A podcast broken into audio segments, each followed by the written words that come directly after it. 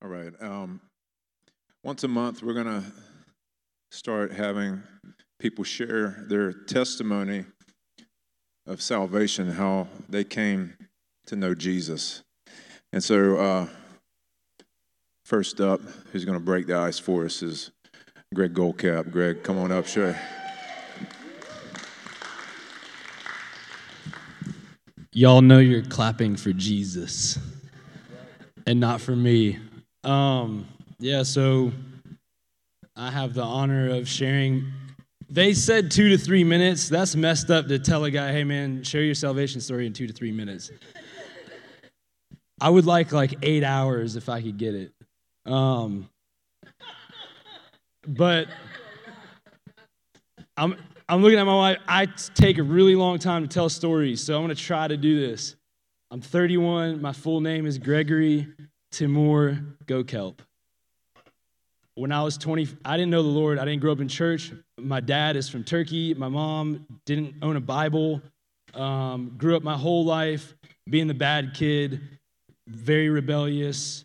Um, as you get older, your rebellion impacts more and more people.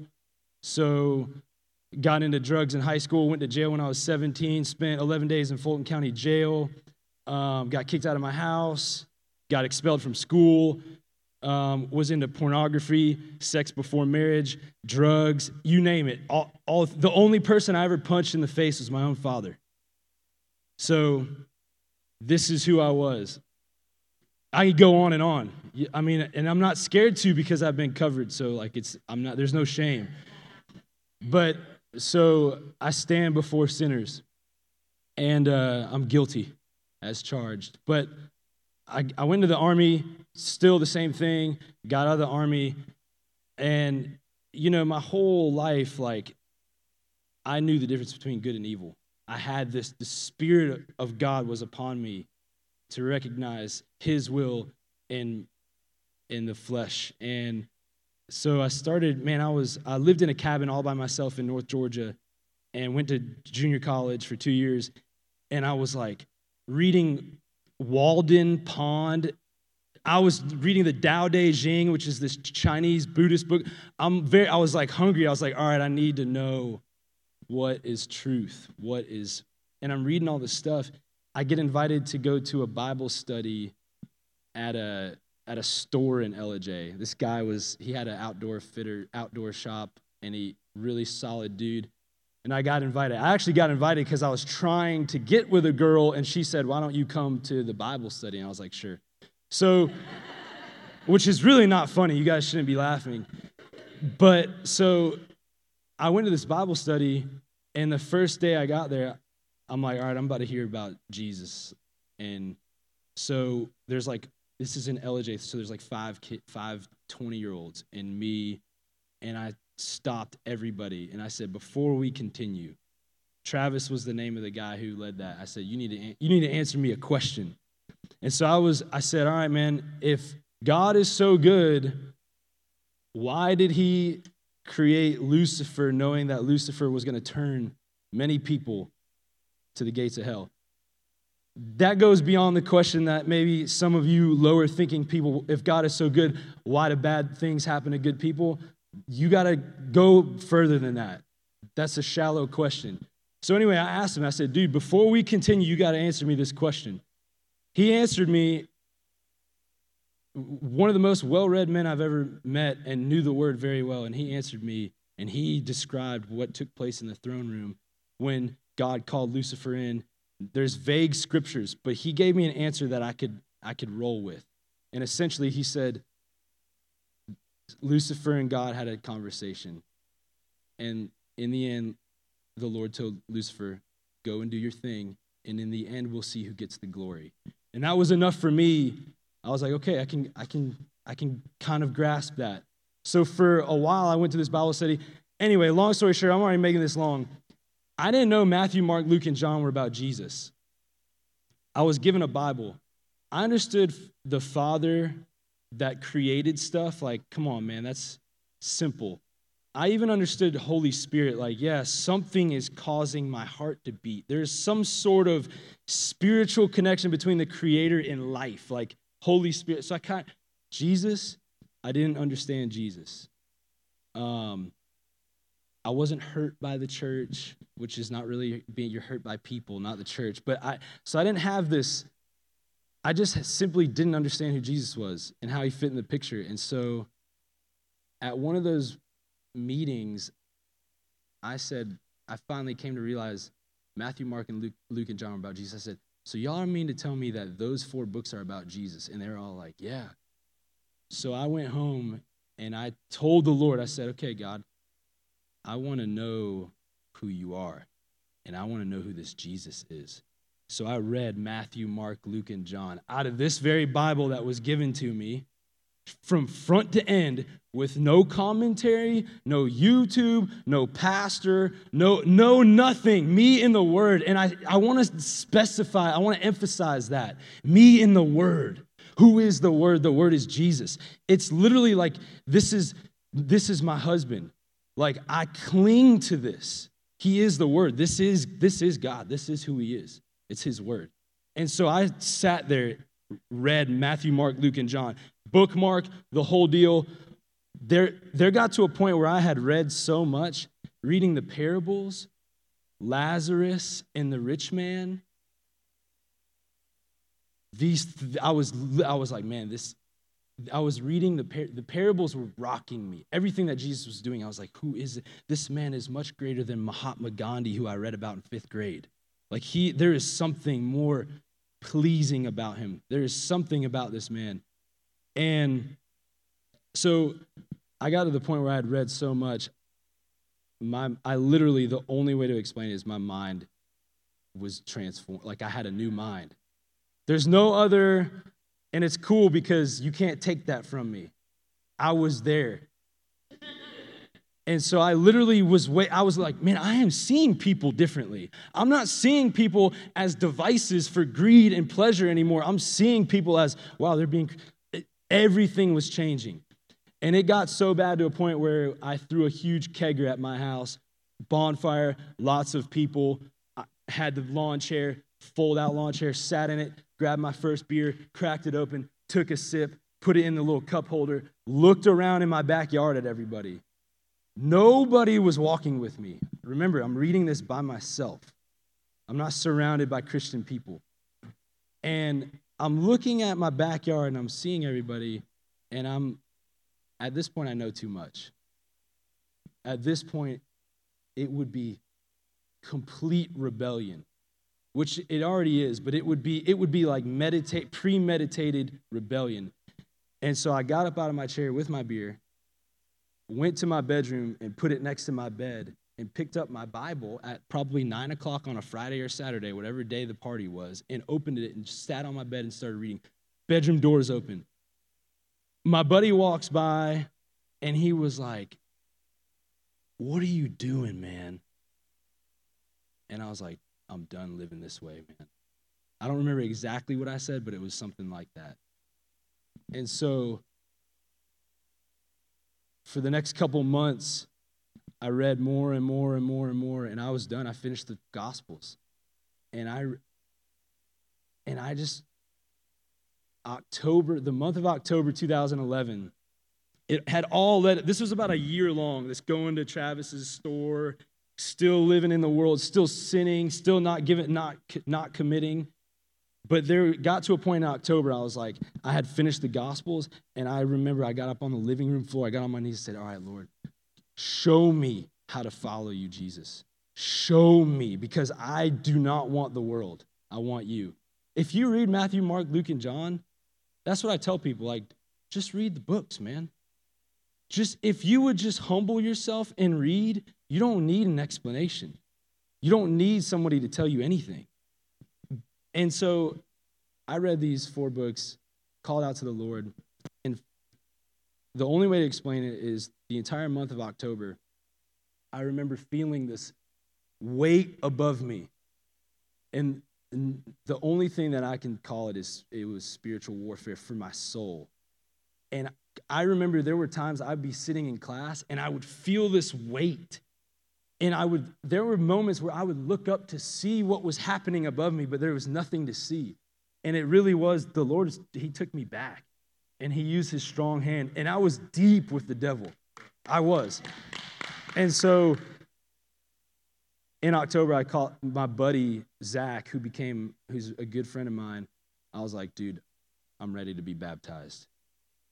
The old, I was, this was not cliche. Like, this was literally the language of my heart. I said, dude, the old Greg is dead. We got to put him down. I want you to baptize me. He, like, he he'd only been walking with the Lord a couple times. Like he he wasn't this like man of faith or like he he wasn't this old man. He was a young guy my age, and I was like, dude, I want you to baptize me. And so, yeah, that. And continuing to read the word, like there's stuff in the word that says, like Travis talked about forgiveness. When you have been forgiven that much, if you were to like be real and lay it all out there, man, it's so easy to forgive people. I got to the point where I read the scripture, How can I forgive you if you can't forgive others? Y'all know the one I'm talking about? And I was, this at the point, this was a couple months later after October. I lived in Athens now. This is probably January, February in Athens. I read that in my bedroom and I was like, I put my I put the Bible down. I was like, Lord, show me who I need to forgive and I just started going through the list of everybody I could think of in my head because the word had gripped my heart. It, I want to be forgiven. Yeah, like, and also, like, I want to be forgiven, but I've, I've also been forgiven. I can do this. And so there was one man who stuck out, and it was my, was my stepdad, which he was really not my stepdad because my mom never married him, but they were engaged for seven years. This dude held a gun to his head in front of my mom like serious stuff, like verbally abuse. I've seen him verbally abuse my mom. I was 22. Now, now it would be different if I saw that, but I was a young dude and didn't know how to respond, and I didn't know the Lord. But I just remember I was like, I need to forgive Jeff, man. So I somehow knew his number. It was the, like one of the only numbers I have memorized. Called him up. He answered. And I, I hadn't talked to him in about probably four years. And I said, Jeff, man, I just want to tell you I forgive you. Um, I've been forgiven. Jesus forgave me. And I read him the scripture. I said, He also says, if how can he forgive me if I can't forgive anybody? And I, like, I haven't forgiven you. And so I forgive you, man. And he, like, he broke down on the phone and was like, man, you don't understand what this means. But anyway, so, yeah, my testimony, yeah, the Lord totally has saved me. But this is what I love I'm not looking for just a Savior, I want a Lord. I want the Lord to lord over me every day. Every I want to be lorded by Him. My thoughts, my decisions. Like the Savior thing, yes, but I want a Lord too. And so, like, man, I just encourage you guys, like, yes, salvation is the greatest thing of all time, but like being having a Lord is like that's where it continues. Like the story doesn't just stop there. Um, so there it is. It's going to continue. Yeah.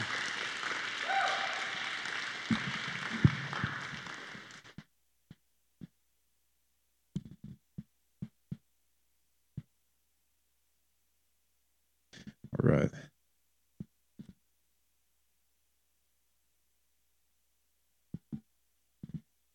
That's so good. I love that. Testimonies of how we came to know the Lord. You know, Beni Johnson, um, Bill Johnson's wife of Bethel Church. You know, you, you might have a testimony of salvation like Greg, and then you may have one like Beni Johnson where she said she can't remember a day not knowing the Lord. She just grew up loving the Lord. And that's a that's a powerful testimony as well. And Greg, I'll tell you, I'll tell you like Jessica tells me. So we say two to three minutes, so it keeps it under 15. Jessica says, try to do a 20 minute sermon, Travis. That way it, we keep it to 45, okay? So I'm just telling you, that's just the way it works, man. You know, we, we know you're going to overshoot it the same way I am. But nah, we we can roll with that all day. I want to talk a little bit about just lifting up our eyes to the Lord and specifically just as a church and this is some of uh, the vision that God's been giving us as a church and where we're going. And, and uh, I, I call it lifting up your eyes because that's where our vision comes from. The Bible tells us to fix our eyes on Jesus, the author and perfecter of our faith. We only want to do what we see the Father doing here at, at the Awakening. And we have a role in the city as, as a church. You know, churches are, are like people, they have different roles in a city. And that's how we, we look at um, church in general, as we look at it from a kingdom perspective of, hey, we're not the only church in this city. We're not the only players in the game. We're not trying to save Athens by ourselves, but we've got, there's lots of people and there's lots of churches that God's going to have us partner with to bring in the harvest. You know, and Jesus told the, the disciples they had been fishing all night, they had not caught a thing. And Jesus said, Cast your, your nets on the other side of the boat. And when they did, everybody in the boat had to haul in the catch, and it almost sank the boat because it was so so plentiful. But all it was all hands on deck, and that's that's how if we truly believe that God's going to save a city and He's going to 100% of Athens is going to be saved. Guess what? We can't fit 150,000 people in this room or any church. I mean, we're going to have not even Sanford Stadium. 100,000 people not going to fit. So we've got to have all we've got to have all the churches working together, all the pastors working together, and it's happening. God's doing that. There's a lot of great churches and pastors in the city that, that want the same thing. They want to see God, that Jesus get the inheritance that he paid for, that uh, his blood paid for. And so I want to talk a little bit just about vision for us, uh, specifically as a church, the awakening. So, as a church family, how do we want to grow? And so we go back to the Bible for this. The Bible directs us to grow in certain areas of our life. Number one is worship and prayer, missions and evangelism, discipleship, gifts of ministry, gifts of the Spirit, personal maturity in the Lord, which is kind of encompassed in all these things, but growing in, in our maturity, being growing in our identity as sons and daughters of God.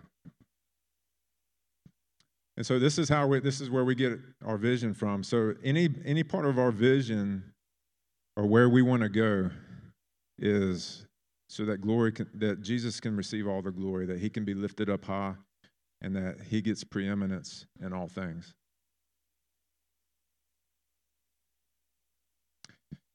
So Luke 10 27 says, This is the great commandment. You shall love the Lord your God with all your heart, with all your soul, with all your strength, and with all your mind.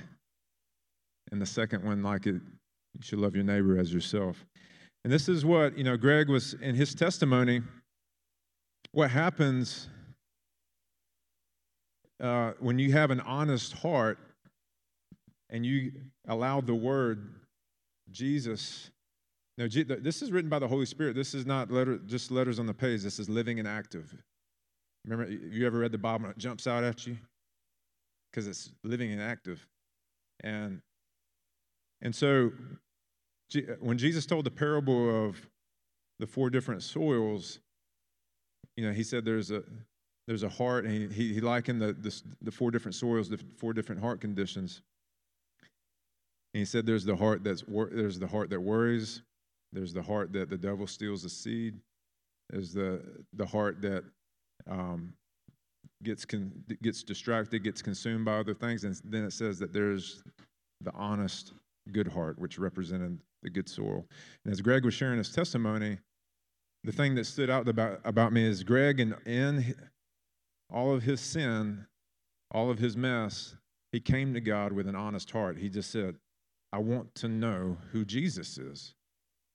And when he opened up the word, bam, Jesus showed himself to him. He's, God's not looking for us to get our act together. He's just looking for an honest heart, and then he can work with that. So when we come to him, like God, I don't have it together. I'm I am a slave to all this stuff. I can't get out of this on my own. Then he we welcome him to come in and, and set us free. And so this first commandment is you love the Lord your God with all your heart and with all your soul, with all your strength, with all your mind. And all the other commandments that God gives us, we can't we can't even fulfill them without doing this one first. This has to come first. The love of God in our life is the fuel. You, you got to know how much God lo- loves you before I can try to tell somebody else, hey, God loves you.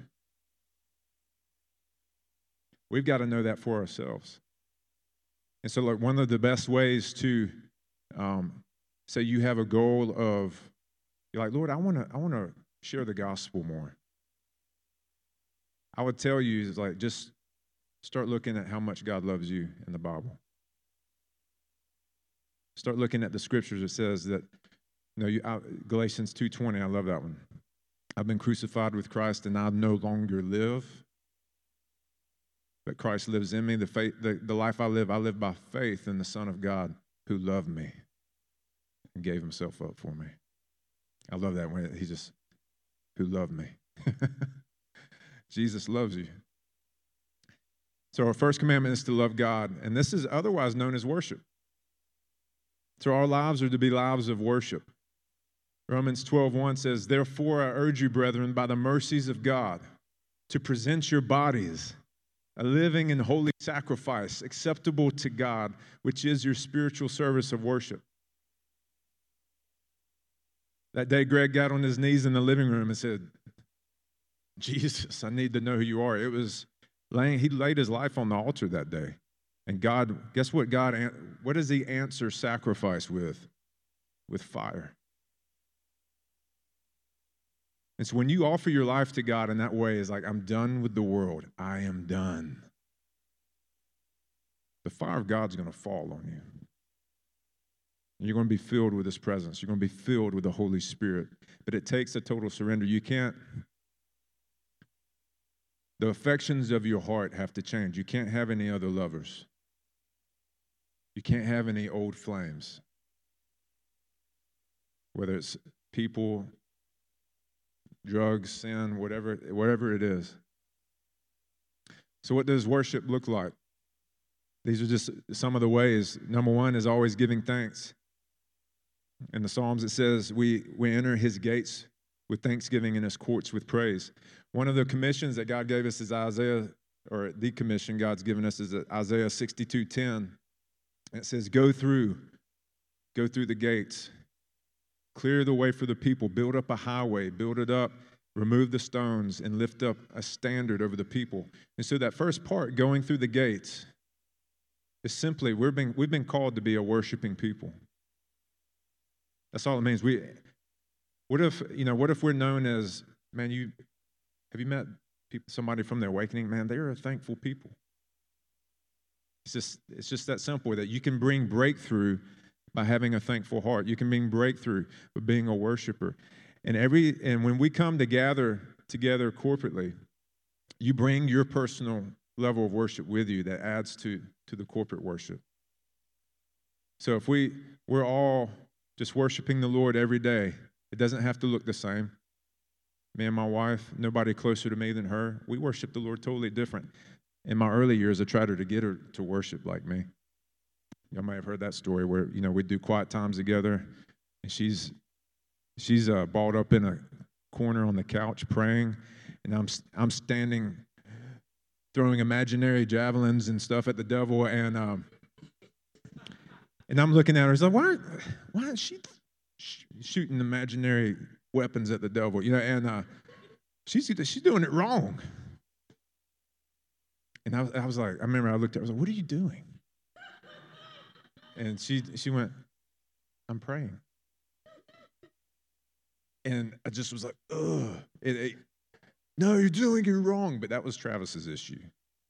All right. So this is, now, trust me, Jessica's, she's got an amazing relationship with the Lord, but it looks different. I'm going to, every single one of us it's going to look a little different. but you're but you got to be but you do have to um, you need to worship the Lord if you want to grow in your relationship with Him. We're going to get more into that. Exalting the Lord, declaring He's greater than you or your, your current circumstances. That's another that's another way that Thanksgiving is great. You know, you say you you got $100 in the bank and you got $800 rent coming up. You're like, Lord, I thank you that you provide for me according to your glorious riches. I thank you that Jesus paid it all. You know, you just start thanking him about what the truth is. And you exalt the Lord over your circumstances when you do that. Lord, you said you've never seen the right. Uh, David said he's never seen the righteous begging for bread. So Lord, I thank you that you're my provider, and you you start lifting up God over that $900 rent. Singing, dancing, silence, kowtowing, kneeling. Y'all know what kowtowing is? Face plant on the floor, all right? Kneeling, sitting, laying down, etc. These are all expressions of worship. The key is your heart has got to be engaged. I've been in religious, traditional worship services, and I've been in religious, charismatic worship services. you start exalting the form of worship, and it doesn't matter. You exalt Jesus. One of the things I, I, I'm liking personally, and some of the more worship artists are doing new renditions of the hymns. And I'm loving it, man, because it's, it's so rich. And it's just, it's fresh. It's not the hymns. It's not whatever. It's like, what's God, what's God doing? You know what I'm saying? And so, but we don't exalt any, any form of worship above the other. But there may be times where God's telling you as a way of obedience. This is how, you know, God sometimes He is, He does give us tests because He wants us to give us more. And so He's got to trust us. And, you know, I had a buddy um, I used to paint houses with, you know, he said that the Lord would tell him to pull off on the side of the road and like worship him on the like Highway Luke 10 or something like that. And he'd, and he'd just, he'd just be like, you know, standing on the side of the road, Jesus, I love you. And it was just these tests of like, will you, are you listening to my voice? And there's times like that for you for the for a season when we were at Convergence Church in Fort Worth. The Lord said, every before you go into worship, I want you to see how worship is in heaven, and then I want you to do that. And so there was one time I saw uh, Jesus doing it was like a Native American rain dance type thing. I mean, he, he was he's doing this, so I'm like, oh Lord, all right. So I get up there, start doing a rain dance, and then it just breaks off. But what God's why why is Jesus telling me to do that? Because he, he's wanting to break off the fear of man on my life. There was another time, all the women were at a women's conference. It was just all these men, you know, and at church one Sunday. I normally never wore a white undershirt under my button down, but for whatever reason, I did that Sunday. And I had, I had a shirt just like this, but a, there was a white undershirt underneath it. And so I'm getting in there, and the Lord says, Take off your shirt and swing it around your head. And I'm like, Lord, no. I was like, Lord, this undershirt's got like deodorant stains underneath it. What, you know, how many use Anyways, you get deodorant stains in there. Maybe it's just me. I don't know. Yeah, but uh, so I got off. So this was the stage. I went off over there where the basketball goal is. And I'm just, I'm like half-heartedly swinging my shirt over my head. And then I just started, I was like, who cares, baby? Who cares? Woo! And I'm just doing, wow, we're, we're going to worship. Then one of my buddies comes over to me. He's like, "Give me some of that." And then I, he takes my shirt and he's doing this. you know what? And so, but the key, and then, but the, what I started to do, and the Lord sat me down, literally sat me down, was because what happened was is uh, I kind of got a reputation for crazy worship guy. And then I took pride in being crazy worship guy. And the Lord, I remember I came in one, I was like, Lord, what do you want to do today? What do you want to do today, baby? Because I'm crazy worship guy. And the Lord's like, I want you to sit down. So I sat down for like six Sundays in a row. Didn't even do, uh, and I was just, I was like, but Lord, nobody's saying crazy worship guy. I helped Mark lead worship. Mark told me that. I hate Mark was the worship leader, and so you. My point is, worship comes from an honest heart. It comes from a humble heart, recognizing you have nothing apart from God. He's your everything. We're to be poor in spirit. And pride, God opposes the proud. That should be put the fear of God in you. I don't want God opposing me, but He gives grace to the humble. So obedience is another one. And then the secret place. And so I want to elaborate a little bit on the secret place. Psalm 27, verse 4 through 6 says, One thing I've asked from the Lord, that I shall seek that I may dwell in the house of the Lord all the days of my life, to behold the beauty of the Lord and to meditate in his temple. For in the day of trouble, he will conceal me in his tabernacle. In the secret place of his tent, he will hide me. He will lift me up on a rock, and now my head will be lifted up above my enemies around me. And I will offer in his tent sacrifices with shouts of joy. I will sing, yes, I will sing praises to the Lord. So, one thing. Now, this is King David who wrote this. Now, imagine David. Imagine now. Think of, think about your life. Most of us would say we've got busy lives. But here's King David. All right. So even before he became king, he was on the run from Saul. He was living in the woods on the run. His guys would sometimes rebel against him because they're like, We've been in the woods 15 years. We're going nowhere with you, buddy. So his guys turned on him. Saul's trying to kill him. He's got a lot of distractions. Then think about when he became king. They're like, uh, King David, uh, East Jerusalem needs a gate. What do you want that to look? You know, and he's he's making decisions and all this kind of stuff. These guys want to go to war. He's he's got lot lots of distractions in front of him. But David said this. He says, One thing I seek. And, that, and that's to behold the beauty of the Lord and to meditate in his temple. He, his David's one thing was to seek the Lord. His one thing to, when he was slaying giants was seeking the Lord. When he was killing the lion and the bear was seeking the Lord. When he was dest- uh, defeating his enemies was seeking the Lord. When he was committing murder seeking the Lord. When he was in adultery, he sought the Lord. That was one th- that was why God called him a man after his own heart. It wasn't that David was perfect, it was because he sought the Lord. Psalm 51 is about David seeking the Lord after he murdered Bathsheba's husband and committed adultery with her. He sought the Lord. So, what was this one thing? To dwell in the house of the Lord all the days of his life. This is before the temple had been built. So, what is, what's David talking about? He's talking about God's presence. He's talking about abiding in God. He's like, God, I just want to be with you. I just want to be in your presence. David was addicted to the Lord's presence. To behold the beauty of the Lord, 2 Corinthians chapter 3, verse 18 talks about what this does. It says, But we with all with, with unveiled face beholding as a mirror the glory of the Lord, are being transformed into the same image from glory to glory, just as from the Lord, the Spirit.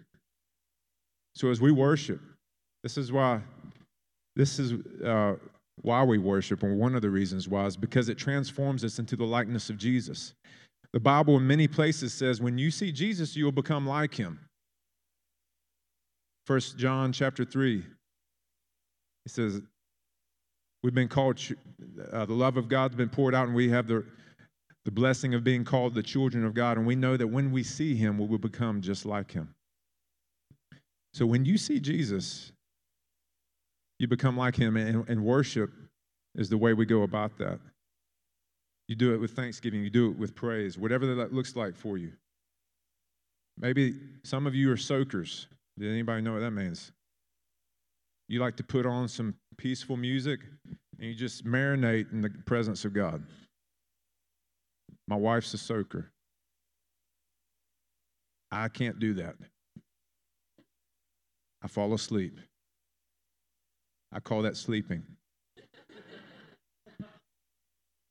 and so when I get worship, so what helps me when that what actually lifts me up and I'm not distracted is when I'm I'm I'm pacing in, in my living room and I'm worshiping the Lord and I'm I'm that's how that's how I soak. That's how the presence of God, I get start getting filled with the Spirit that way as I'm praying. I'm like, Lord, I've got to do something with my body. I got to get some movement going. And it my body engages my spirit with the Lord. Because you know that you're not three separate beings. You know, your body, soul, uh, your body, mind, and spirit. Soul is part of your mind. And that's a Greek way of looking at things. Greeks divide things up, they, they're, they're very systematic.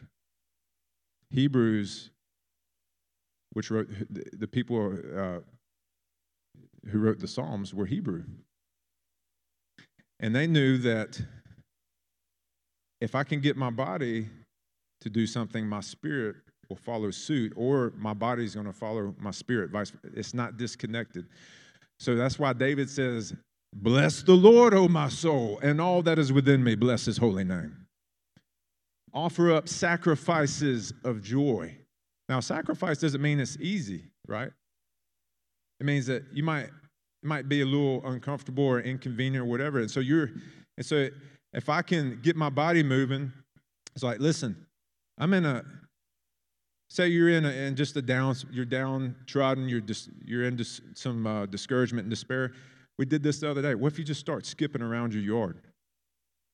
You get your body doing something that's joyful, and then your spirit starts to respond.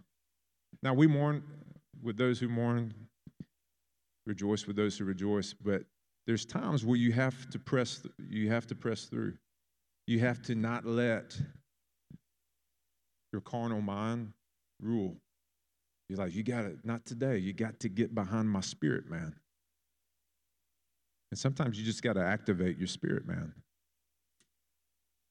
Jesus, you know, he told his disciples, he's, he said, you, when they were praying in the, the Garden of Gethsemane, he's like, couldn't you just pray with me for like a little bit? And they, they couldn't because they, they hadn't been filled with the Spirit yet. They hadn't, they're, you know what I'm saying? Your flesh is too strong for you without Jesus. And so we, we when we make these choices, like you choose to forgive someone, it actually allows the Holy Spirit to come into that place. When you choose to worship, it allows the Holy Spirit to come into that circumstance. We meditate, we inquire. And that word inquire means to break up or plow. So think about this you get in God's presence, you're worshiping Him, Lord, you're amazing. You're the best. You're full of kindness, God, full of mercy. And then you start to inquire. Now, I, I've known Jessica 18 years. We've been married 16. I'm still discovering new things about her. I'm actually discovering things about me. I just told her the other day, I was like, I'm learning, the past few years, I'm seeing something about myself. I told her how I've, how this, this word that God spoke to me back in 2004, where He said, Travis, when I tell you to jump, you jump. And I remember I was just like, Yeah, Lord, I'll do it. I'll do it. He said, But you forget to ask me how high. And I was telling Jessica, I said, You know, over my, over my life, I see how in so many areas where Lord's like, Travis, I want you to do this. And I'm like, Yes, yes. And I just like, I got it done. All right, what's next? and where the goal is like I can't. Uh, and the Lord's like, listen, you didn't even finish listening to me. How many of you have kids? You know they, yeah, you know what I'm talking about. The Lord knows what we're talking about. And so, I've seen how I've been even hasty in the way I've obeyed the Lord, and I haven't gotten the full counsel yet. But I see that I, I was telling Jessica, I was like, you know, when I used to do yard work, like you could not interrupt me until I got it done because the highest value was completion. Jessica, when the kids were little, I remember Zuri was like one year old, Lydia three, Josiah five. I've been out in the yard. I mean, I was doing everything in the yard. I was just like, I just got tired of the yard one day. I was like, man, I'm tired of the way this looks. I'm knock it out. Here we go. So I'm cutting grass, trimming, we uh, and uh, spraying weed eater. I'm plowing stuff. And Jessica's like, Are you going to come in anytime today? I was like, No, not until this is done. And she's got all these little kids in the house. And, and so it's like I, I, I, see these things, but when you and so it, when you worship, this, it's like the and you have a lifestyle worship. You're walking with the Lord. He He plows up the ground in your heart. He excavates your heart, and it's a good thing. Because now I understand. Oh Lord, I've done this. This is this is way I've operated. I don't want to do that. I want to wait on you. I want to wait on you more. So, part of this inquiring and meditating is you ask God questions about his heart and about your heart. You ask him questions about, Lord, what's your heart for this person? Or what's your heart for me right now in this season of my life? Who do you want to be for me? What, what part of your nature do you want to show me? He may say, I want to show you that I'm your provider. I want to show you that I'm faithful. I want to show you that I'm merciful, whatever it may be. Verse 5 says, He will hide me in the secret place of his tent. Colossians 3 backs this up. It says, Therefore, if you've been raised up with Christ, keep seeking the things above where Christ is, seated at the right hand of God. Set your mind on the things above, not on the things that are on the earth, for you have died and your life is hidden with Christ in God. So, the, uh, the point is, you don't want to have any skin in the game. And what I mean by that you don't want to have any flesh in the game. We were talking about this last night again, where I used to, I heard a, a great worship song or a great, and I would ask Jessica, like, you've got to listen to this worship song. It's just going to blow you away. Because I'd be weeping from this song. It's like, oh, man, Lord, you're so good. I got, Jessica's got to listen to this.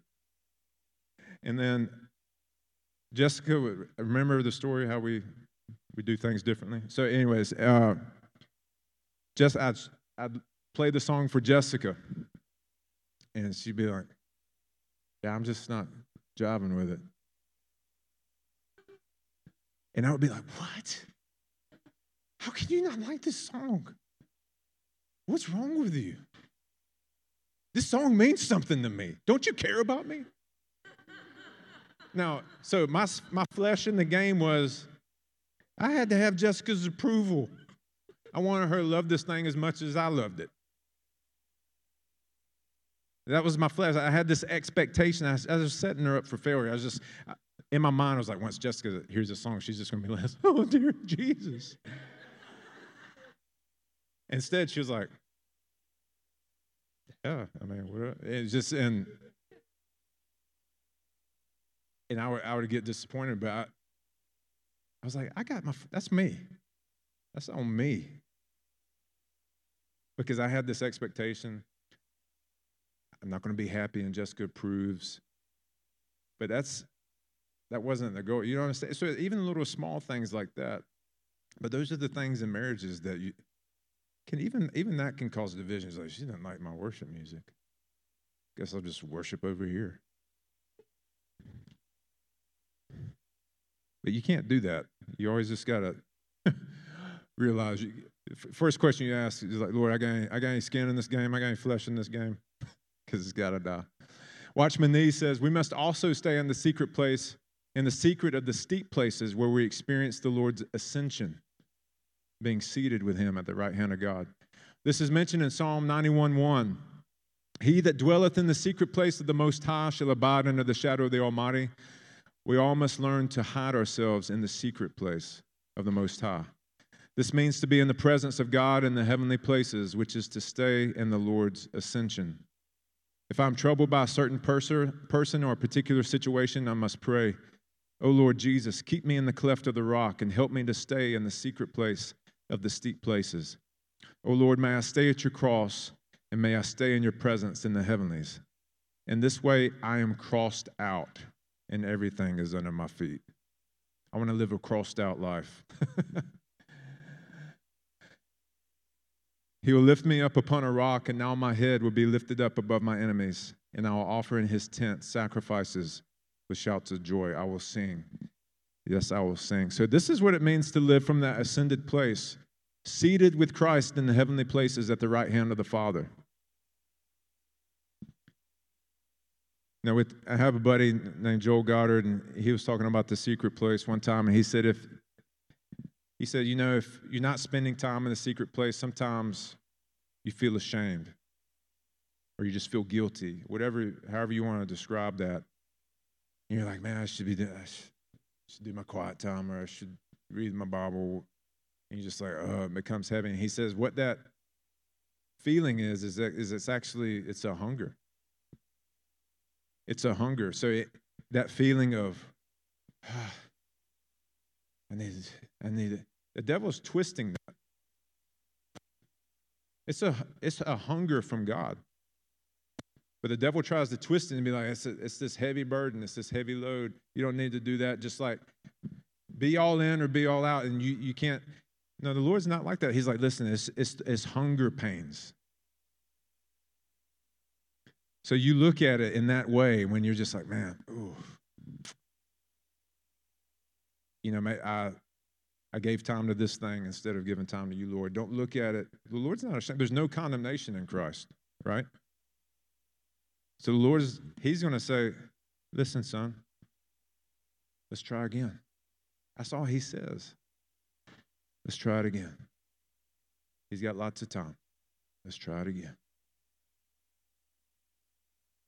And so look at those, any of those times where you're like, man, I'm just not toeing the line. I'm not staying, On, I'm not on the ball, don't have all my eggs, or I don't have everything lined up. Just look at it as this. It's just hunger pains. And don't let it discourage you. Just, just try again.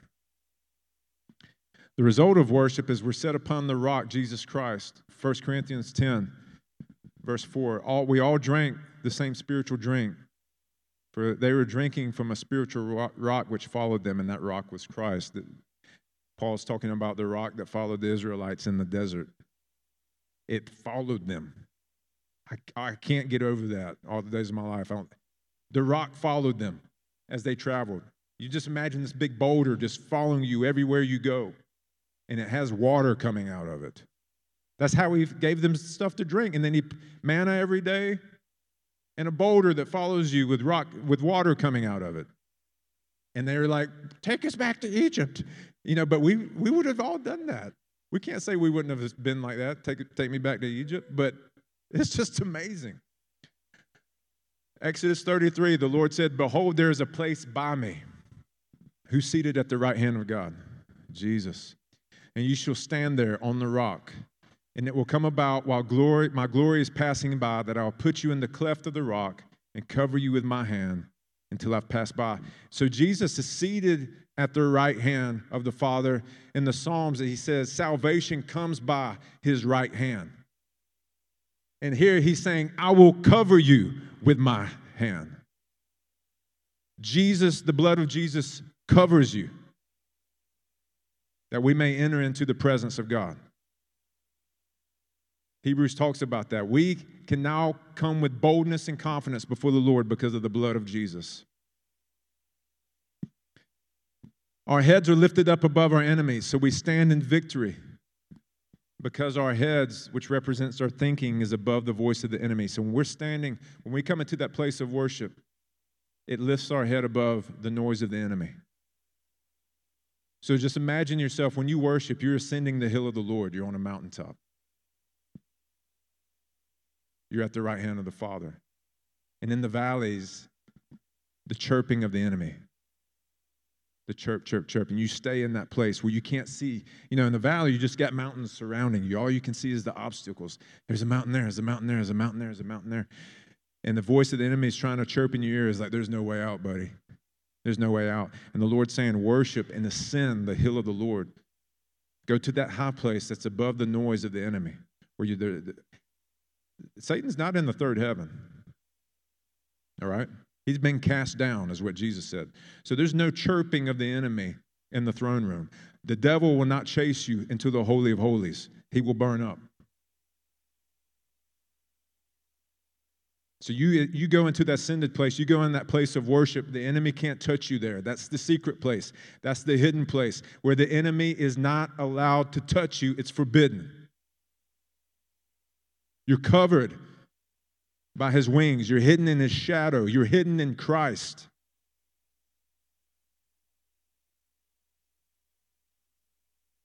Graham Cooke told the story of when he years ago in the 70s, he, Graham Cooke's a prophet, and he, a, uh, a witch from a witch coven in England had been assigned to curse him. And this witch called him on the, it was a warlock actually, is a guy, and he called him on the phone and he says, Is this Graham Cooke? He said, Yeah, this is Graham. He said, I'm I'm a warlock. I've been assigned to curse you. And uh, he said, Okay, well, why don't you give it a go? He says, Because my God says every curse you put on me will turn into a blessing. He said, I'm, I'm, I would love some fresh blessing in my life, so give it a whirl. So the guy's on the phone and he does this. Goes on for about five minutes. And Graham says, You're not a very good warlock, are you? He says, Is that all you can do? Is that all you can come up with? Do this. Take a deep breath, think about what you're going to say, and give it another whirl. So the guy does, he says, Okay, you've said your word. I'm, I've fallen into an English accent, uh, but he says, You've given me, you've given me a word. Now I've got a word for you from Jesus. I'm coming to get you. So, three months later, Graham Cooke gets a phone call. It's this former warlock. He said, Hey, I called you a few months ago cursing you. And Graham says, I'm so glad you called. I've been meaning to thank you. I've had, had unprecedented blessing in my life ever since you've cursed me. And he said, Yeah, yeah, you know. And he says, Your voice sounds different. What's going on? He said, Well, shortly after I called you the first time, we were having a uh, satanic ritual. And we were all around this bonfire. And he says, Jesus appeared in the fire. And there was about 15 of us. And he stepped out of the fire and he touched us all on the head with his finger, and all the demons left us, and we all got saved.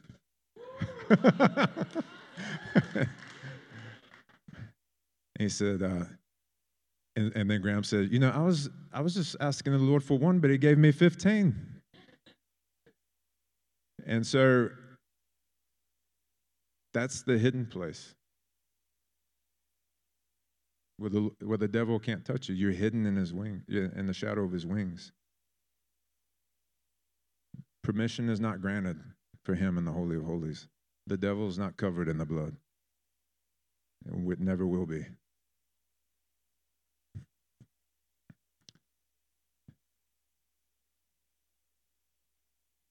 So, a key to prayer. This is the uh, story of the ungodly judge. Jesus is telling this story. He says, Did you hear what the ungodly judge said? That he would answer her persistent request. Don't you know that God, the true judge, so there's a this ungodly judge, let me give the backdrop real quick before I get ahead of myself. This uh, widow in the parable keeps nagging this ungodly judge who keeps telling her, like, go away, you're bothering me. Go away, go away. And then finally, the ungod this is what happens to the ungodly judge. Don't you? The ungodly judge said that he would answer her persistent request. Don't you know that God, the true judge, will grant justice to all of his chosen ones who cry out to him day and night? He will pour out his spirit on them and he will not delay to answer you and give you what you ask for. God will give swift justice to those who don't give up. So be ever praying, ever expecting, just like the widow was with the judge. Yet when the Son of Man comes back, will he find this kind of persistent faithfulness in his people? And so, a key to prayer is first of all, if, if an ungodly judge grants persistent requests, what does a good, loving father, who also is a judge, what will he do? How much more will He answer our requests. He doesn't shoo us off like we're pesky kids. And so, church goals for, for worship and prayer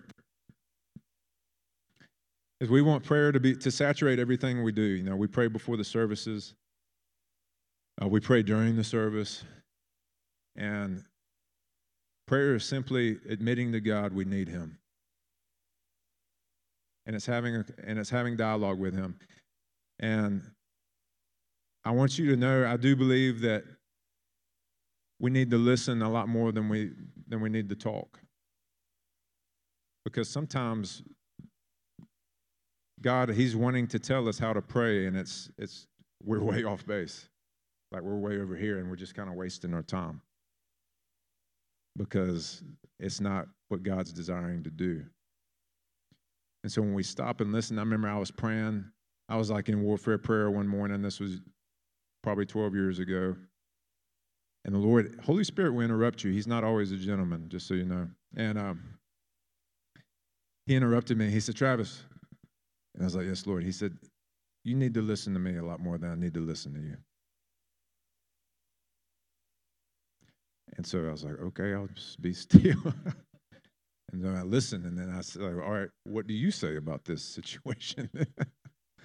so that's that's a huge part of prayer.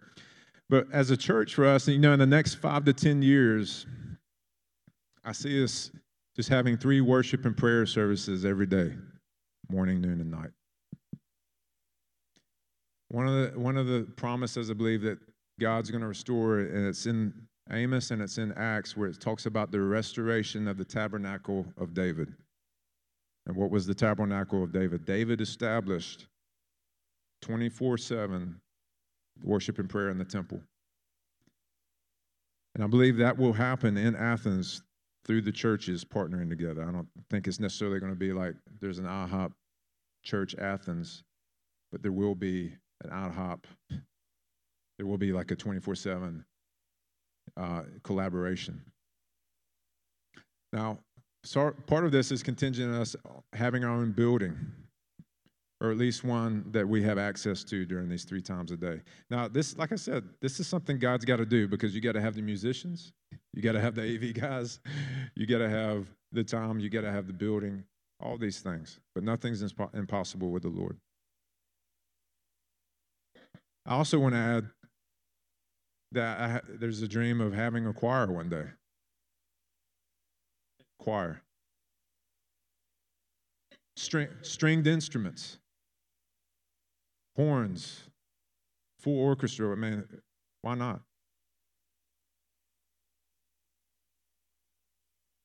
So we're currently just so you know, we currently have our eyes out looking for the right building for our next step. This is a great place, and this is serving us really well. We don't have any kind of timeline, time period, or anything like that, but I'm, we just want you to know, as leadership, we're looking for a place that we can we can call our own, that we have freedom during the week to, hey, let's have a let's have a prayer meeting. We don't have to, you know, borrow it from somebody else's or, or, or whatnot, because it, how many of y'all, did anybody go to the 24 hour prayer vigil that, that was at uh, Wesley Prayer Chapel? That's the kind of stuff. Um, you know, there's not like a huge attendance or anything, but the presence of the Lord is sweet. It doesn't matter. God's not restricted to save by few or by many. You know what I'm saying? So it's just not how many are. It's not about how many are there. It's just like God's in it. He shows up, and and we get to just be blessed partaking of that. Personal goals for worship and prayer. And this is my challenge to you walking away from the day from this from this sermon and vision because our the challenge and the vision is we want to grow as a church in worship and prayer and we want to personally grow in worship and prayer psalm 119 said seven times a day i praise you because of your righteous ordinances so, what I've been doing lately, and I'm not asking you to do this, I'm going to tell you what, um, what the challenge is. But for, for me, I've been setting my watch to go off seven times a day. And when that goes off, I'm in the middle of my day. I'm, I'm training clients, I'm doing something else, I'm with my kids. But, you know, I'm getting the kids off the bus, my watch is going off. I'm walking them across the street. I'm like, thank you, Jesus, for my kids. Thank you for getting them home Thank you, Lord, for what you're doing. I love you, Father. I love you. And it may last two minutes. This isn't like you got to, this doesn't look like any particular thing, but what it is, what, it, what it's doing is uh, building in a habit, even more of a habit of connecting with the Lord throughout the day. And so that's what prayer is. Prayer is a conversation. Prayer is inquiring, asking questions. It's listening. It's stating. It's, it's just like you would any relationship you have with somebody else. So this will build a habit into us, and, and, and habits turn into lifestyles. So I challenge, the challenge is for you to set aside three separate times during the day to connect with the Lord. I'm not saying have three quiet times. I'm just saying three times. One of those times in the morning, it may be your quiet time or evening, whatever you, whenever you do that. But three times during the day where you're connecting with the Lord intentionally to worship Him, to give Him thanks, just to give Him thanks. If you just give thanks, you'll be in a sweet spot, I'm telling you. So that's my that's the challenge. Three times a day. You set your alarm however you want, but three times a day to intentionally connect with the Lord and see what the Lord does with it.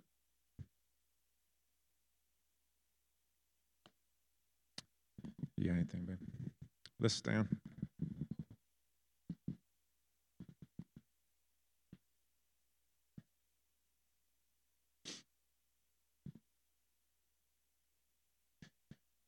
Father, we, we can't do anything apart from your grace and apart from your spirit. So, Father, these, these dreams of, of giving more resources and time to worship and prayer, we pray for your grace, God. We pray for your grace and just the hunger of your spirit, Lord, where distractions fall to the side. Any old lovers, any old flames, Lord, that they fall to the side. And let us seek one thing in our heart, God to behold your beauty and to meditate, to inquire in your temple, to dwell in your house, in your presence all the days of our life.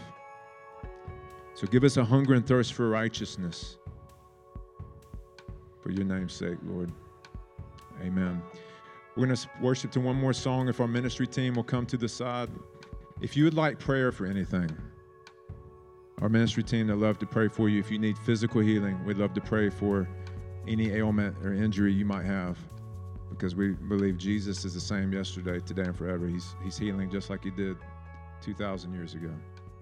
So let's worship in one more song and then.